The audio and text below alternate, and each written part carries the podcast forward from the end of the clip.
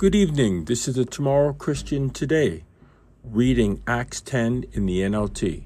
Happy weekend. But first and always, we pray. Dear Lord, thank you so much for your word. I'm going to read your word now. We want to learn from it. We want to be sanctified. We want to be holy. Help us, Lord, to resist the temptations of the world and to resist um, what the world throws at us. And there's so much contention in the world. So just help us to have the Holy Spirit to be full of calm and peace and joy. We thank you, Lord, for all that you're doing, and we ask you, Lord, to help us to grow and to be sanctify us um, through your word. Your word is truth. I pray in the name of Christ, amen. I hope everybody had a nice week, and the weekend is here. So why don't I read Acts 10? Uh, this is the chapter where Peter is told to visit a Roman soldier, and I guess Peter makes some he, he lets go of some preconceived notions, some prejudices that he has. And he's supposed to go to Joppa, which kind of sounds like Arnold Schwarzenegger and Choppa. Get to the Choppa? Well, Peter has to get to the Joppa. So why don't we read? In Caesarea, there lived a Roman army so- officer named Cornelius. I think that was uh, one of the Planet of the Apes. That was one of the guys, Cornelius and Zira. But anyways, this is not an ape. This is a Roman army officer, Cornelius and Zira, who was a captain of the Italian regiment. He was a devout, God fearing man, as was everyone in his household. He gave generously to the poor and prayed regularly to God. One afternoon, about three o'clock, that's funny because Jesus died at three o'clock. And that's when the lamb was being sacrificed at three o'clock. And that's when the curtain was torn from top to bottom. And um, it was at three o'clock. So that, that would be the ninth hour of the day. One afternoon, about three o'clock, he had a vision in which he saw an angel of God coming toward him. Cornelius, the angel said. Cornelius stared at him in terror. What is it, sir? he asked the angel, and the angel replied, Your prayers and gifts to the poor have been received by God as an offering. Now send some men to Joppa and summon a man named Simon Peter. He is staying with Simon, a tanner who lives near the seashore. Boy, there's a lot of Simons, a lot of James. James, a lot of Johns, a lot of Marys but um, Simon Peter is staying with this other person who's a tanner. As soon as the angel was gone, Cornelius called two of his household servants and a devout soldier, one of his personal attendants. He told them what had happened and sent them off to Joppa. Peter visits Cornelius. The next day, as Cornelius's messengers were nearing the town, Peter went up on the flat roof to pray. He was about it, it was about noon, and he was hungry. But while a meal was being prepared, he fell into a trance. He saw the sky open, and something like a large sheet was let down by its four corners. In the sheet were all sorts of animals, reptiles, and birds. Then a voice said to him, Get up, Peter, kill and eat. No, Lord, Peter declared, I have never eaten anything that our Jewish laws have declared impure and unclean. So these are the Jewish laws, these are the ones from Leviticus. I also have, have had discussions about this that the vision means that you can eat anything you want, which I guess is technically true. Nothing is a sin. But you know, there are some things I would never eat, and it's not in my culture to eat them. People have different cultures where they eat different things, and I think it more means about, um, you know, Peter's Peter's preconceived notions about Jewish people and non-Jewish people, or the Gentiles, which I think was kind of a, a code word for uncircumcised and outside the Jewish, right? Outside Jewish. So they were not the chosen people. And I think that Peter, even though he's been walking around with Jesus for three and a half years, I think there are still some preconceived ideas that he has to let go of. And I think that's true for everybody. You become a Christian, you believe in Jesus, but now God has to sanctify you. He has to change you. He has to get into your heart. Um, and we have preconceived notions and ideas. We were taught things that are wrong. We have to unlearn things. Sometimes the Christian walk is not about what you learn, it's what you have to unlearn all these preconceived notions about the Bible, about religion. I had the Bible before I became a Christian. I had the Bible before, but I didn't really have Jesus. I didn't really have a reputation, um, a reputation, a relationship with the Master. I heard people say about relationship with God, relationship, a personal relationship with Jesus. It sounded kind of tacky and corny, but I don't think so anymore. Verse 15 The voice spoke again Do not call something unclean if God has made it clean. The same vision was repeated three times, then the sheet was suddenly pulled up to heaven. So, three times. Peter was very perplexed. What could that vision mean? Just then, the men sent by Cornelius found Simon's house. Standing outside the gate, they asked if a man named Simon Peter was staying there. Meanwhile, as Peter was puzzling over the vision, the Holy Spirit said to him, Three men have come looking for you. Get up, go downstairs, and go with them without hesitation. Don't worry, for I have sent them. So Peter went down and said, I am the man you are looking for. Why have you come? Verse 22 They said, We are sent by Cornelius, a Roman officer. He is a devout and God fearing man, well respected by all the Jews. A holy angel instructed him to summon you to his house so that he can hear your message. So Peter invited the men to stay for the night. The next day he went with them, accompanied by some of the brothers from Joppa. Get to the Joppa. They arrived in Caesarea the following day. Cornelius was waiting for them and had called together his relatives and close friends. And you know, this is really str- funny because I, I think I remember a story, and I saw this on a video and I just heard it recently, that Caesarea was a place that they had a lot of idols. And so when Jesus is asking them, Who do you say that I am? The backdrop is him being in Caesarea and that he's kind of not, st- he's standing near or standing by certain caves or places where they have all these different gods, all these fake gods, all these different idols. And Jesus says, as if the true God, the representation, the image of God is standing and saying, Who do you say that I am? Am I just like these other fake idols with no power? Or am I the real deal? Am I really representing God? Do I really have the Holy Spirit to transform men's hearts? And I think that now the same thing has happened. They've gone to Caesarea, the exact same place where Jesus is declaring himself to the apostles, and only Jesus and only Peter said, "You are the Son of God. You are the Christ." And and um, Jesus had said to him, "Remember, it's not men that told you this; it's my heavenly Father has revealed this to to you." So again, it's the same place. They arrived in Caesarea the following day. Cornelius was waiting for them and had called together his relatives and close friends. So he's very excited. He's very passionate about Jesus. And I think that that is what we need to we need to be passionate about the message. And you know, in a Bible study that I'm part of um, with people from my former, um, I'm still working there, but they're not. We're studying Revelation, and in Revelation verse 3 at the very end, it's the church of Laodicea. And the church of Laodicea is lukewarm. They're neither hot nor cold. And Jesus says, I'm going to spew you out of my mouth. Like they're not excited about Jesus at all. They're apathetic. They don't care. They're not passionate anymore. They've lost their first message. Jesus has become altogether familiar with them. They they forgot about what they really have, you know? So I think that this guy here seems to represent, wow, he's excited. Okay, he's not he's not part of the Jewish nation, and yet he is excited. He wants the truth. He's hungry for the truth. He's like that those um you know the Jews, the Bereans, and it's like they were hungry to study the word of God. And I would like to be hungry too. I would like to be hungry for God. I would like the Holy Spirit to live in me. I want to be hungry for that. I want God to transform me. I want the accesses of God to access God living in me. I want when Jesus comes out of that sky, he says, Well done, good and faithful servant. And I have many things to be embarrassed and ashamed about, but I want to be changed. I want to be cleansed. I want to be made well. And maybe out somebody out there is listening and they, they want that too. I don't tell you what to think. I ask you to think about what I tell you. As Peter entered his home, Cornelius fell at his feet and worshipped him.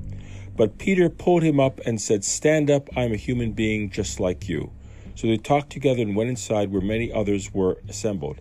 And I think that's the problem with a lot of false prophets. You know, people who started out in the Christian church who um, have left for some reason, they're disenfranchised or disillusioned, and they kind of have their own opinions, but then people start elevating them and start worshiping them. And you know, I was on a website and they were talking. They they had comments about um, where I formerly came from, and it's amazing how people will defend somebody who's not in the Bible. They'll waste all their time defending someone who's not in the Bible, who had Bible opinions, and say that they're people of the book, people of Jesus, and yet they're wasting their time instead of worshiping Jesus. They're busy biding their time trying to figure out arguments and convoluted ideas to try to defend a person who's dead in the ground and is um, is is not part of uh, this reality anymore. And it's amazing to me. So much pride, so much narcissism, so much blindness. Like I'm sorry, but putting somebody else in there, Galatians 1, 6 to 9, it says, let that person be accursed. but yet they just want to continue on their way, just want to go la la la, um, tripping into expecting that God is going to reward them for believing in Jesus and this other person. Absolutely stunning to me. Verse 26 But Peter pulled him up and said, Stand up, I am a human being just like you. We're all human beings, we're all fellow Christians, we all have certain talents. You know, we all have certain uh, abilities and certain things that are not talents, dysfunctions. But we're all human. Jesus is the one who is the God man. Jesus is the one who are to elevate, not waste time worrying about what some teacher said or what this said or what that said. Martin Luther was a great man, but he's dead. John Calvin was a great man, but he's dead. So when people are defending all these weird doctrines from these guys, everybody has a right to their opinion. But why waste your t- why waste your time with somebody's opinion, even if they're a good, legitimate Bible teacher? Waste your time with Jesus in the Scriptures. Jesus says in John five, um, if people don't give me honor, but if someone comes in His name, you will give him honor. And Jesus says a prophet is not accepted in his own people, his own family, his own household, and that is very true. Jesus says, I am the way, the truth, and the life. No one comes to the Father but through me. What are you busy worrying about somebody else for? I do not know. I don't tell you what to think. I ask you to think about what I tell you. I like Oswald Chambers. I was reading him. He's absolutely wonderful. J.C. Ryle. I love David Pawson. You know, uh, wonderful dudes. But I don't waste my time worrying about what they thought. They they had their time. They have their opinions. There's Bible commentaries by different guys. Matthew Henry but they're all human beings and they've served their part in this world and they're dead now. Turn your eyes upon Jesus, look full into his wonderful face, and the things of earth will grow strangely dim in the light of his glory and grace. So they talked together and went, in, went inside where many others were assembled. Peter told them, You know it is against our laws for a Jewish man to enter a Gentile home like this or to associate with you. Imagine he's saying something like this. He's been with Jesus for three and a half years. Well, Jesus said, I'm not sent to the Gentiles, I'm sent to the lost house of Israel. But Jesus was going out and hanging with non, um, you know, people who were not Jewish. I mean, the Syrophoenician woman, uh, Syrophoenician woman, her daughter was very ill, and Jesus says, Great is your faith. He didn't, he didn't, you know, he didn't um, snub anybody. It's amazing to me how we are all so narcissistic and pr- proud and full of ourselves. You know, I have met people in different faiths, in different churches, and I can't understand Jesus is the way, the truth, and the life. I know that He is. And yet they seem so nice. They seem so faithful. Is it that they're going to wake up sometime in the future? Is it that they just, there's some part of them that just refuses to change or study the Bible? They've just been given certain nuggets of faith and they're just happy with that? I guess I leave it up to God because I think Jesus is the way, the truth, and the life. And he, God would not have sent him and would not have given us the Bible if we didn't have to have some kind of standard to decide. But I don't decide on who's in and who's out. There's only one person I can control, and that is me. The fruits of the Spirit are love, joy, peace, patience, gentleness, faithfulness, meekness, self control. Not control of others, not Saturday keeping, not Sunday keeping, not this doctrine and that, doctrine. Those that I just mentioned are the fruits of the Spirit. That's what's important to God. That's priority when Jesus is your Savior. So I sent for you at once, and it was good of you to come. Now we are all here. Oh, so I actually have gone. Now we are all here waiting before God to hear the message the Lord has given you. So let's back up. Verse 29 So I came without objection, Peter says, as soon as I was sent for. Now tell me why you have sent for me. Verse 30 Cornelius replied, Four days ago I was praying in my house about the same time, three o'clock in the afternoon. Suddenly a man in dazzling clothes was standing in front of me. He told me, Cornelius, your prayer has been heard, and your gifts to the poor have been noticed by God. Now send messengers to Joppa and summon a man named Simon Peter. He is staying in the home of Simon, a tanner who lives near the seashore. So I said for you at once, and it was good of you to come. Now we are all here waiting before God to hear the message the Lord has given you.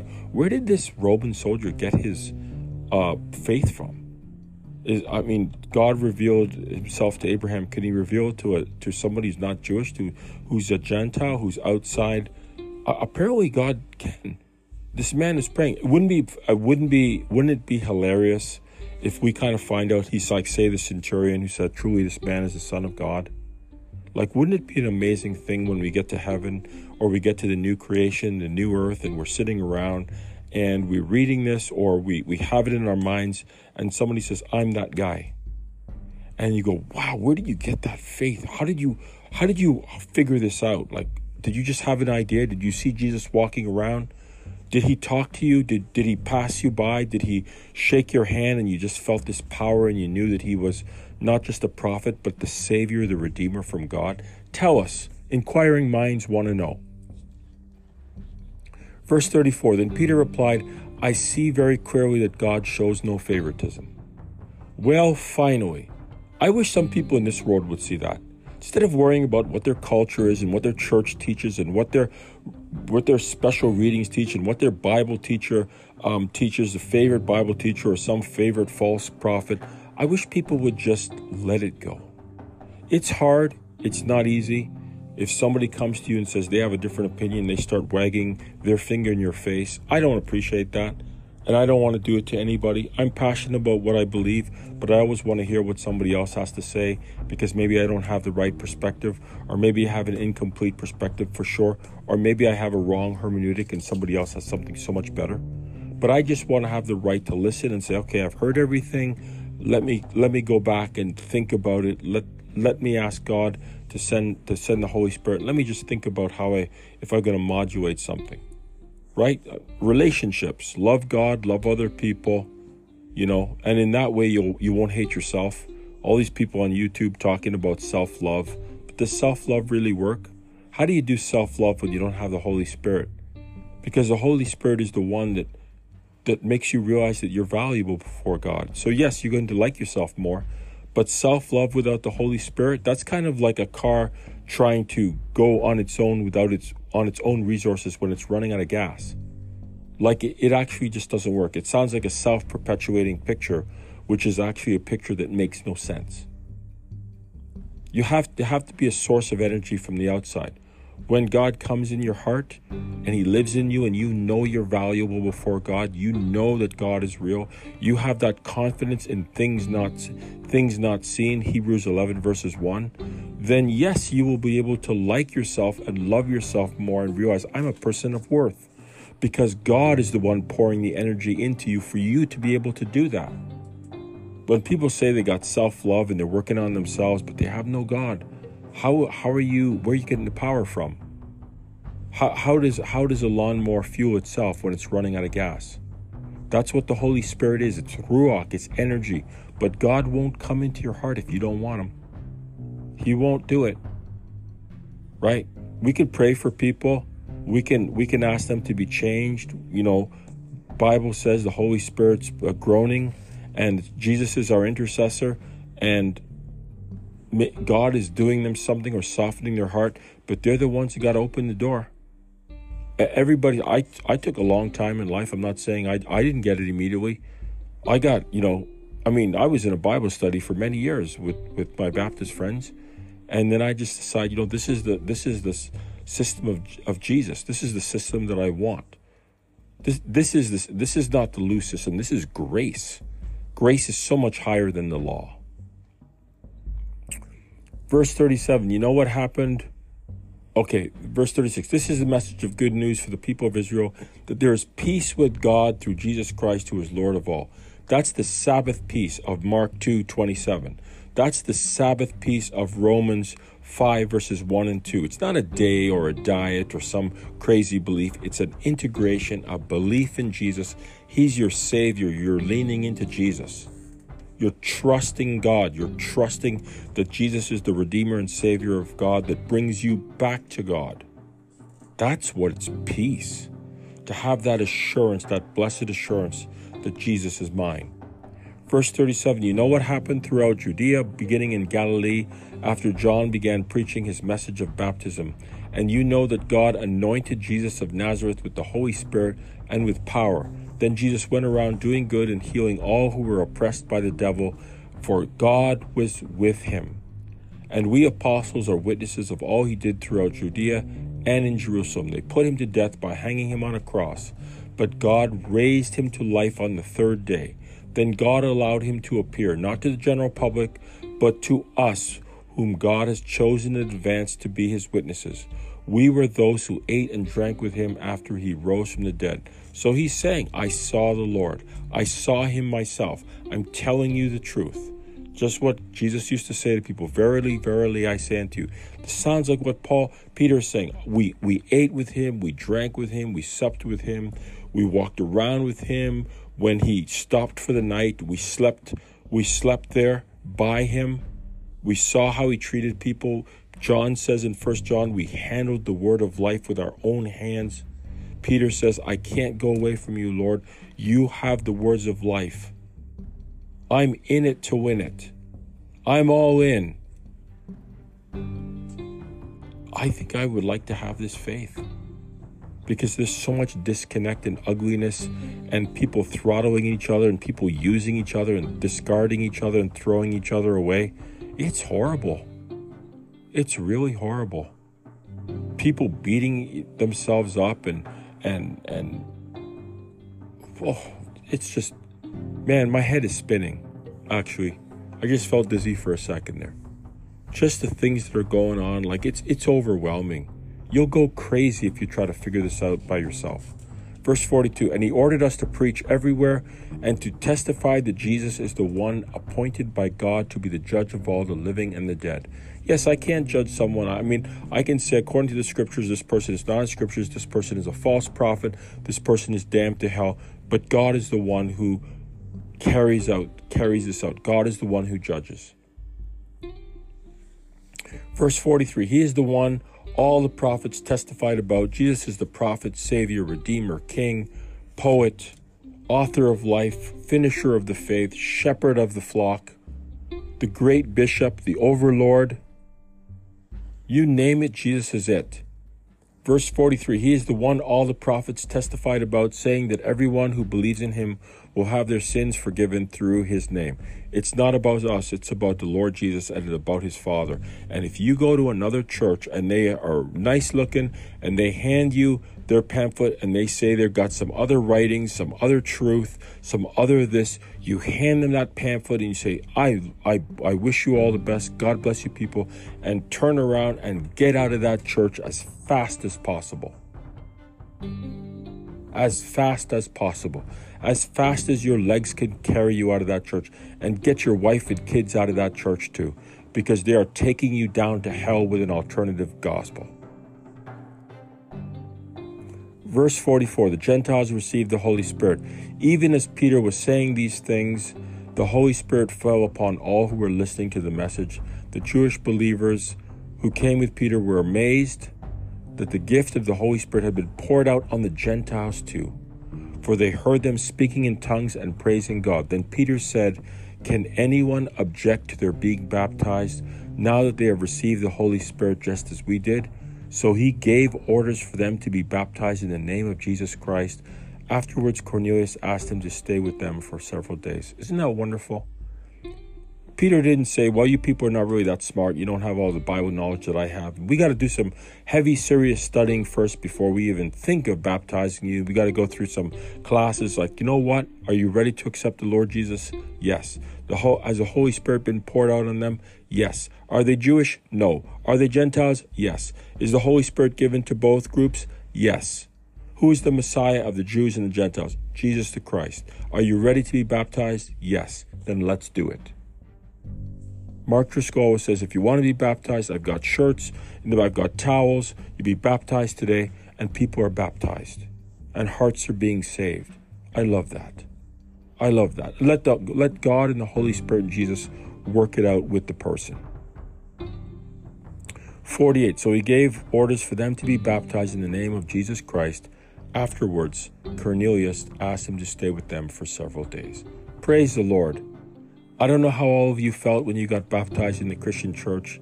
I got baptized on January 27, 2019, and I was ecstatic. And you know what? I'm even more ecstatic now since I thought I knew so much and I knew so little. I knew the Lord Jesus so little. And I'm so grateful and so thankful to Him for guiding my life. And it doesn't matter if there's persecution or your wife leaves and takes your kids. It doesn't matter if you got debts on your head. It doesn't matter because you know what? When you get persecuted, when you get mistreated, when when things start to happen to you, look, lift up your head for your redemption draweth nigh. God is saying you're on the right path. When you're with me, you'll have tribulation in this world. But Jesus says, Be of good cheer. I have overcome the world, and you will too. And I will be with you to the end of the age. Praise the Lord. Glory to God in the highest, and peace on earth, and goodwill toward men. Merry Christmas to all of you. And I hope 2024 is good for you, even if it's not for the world, to have a closer walk with the Holy Spirit. God bless you all. Thanks for listening.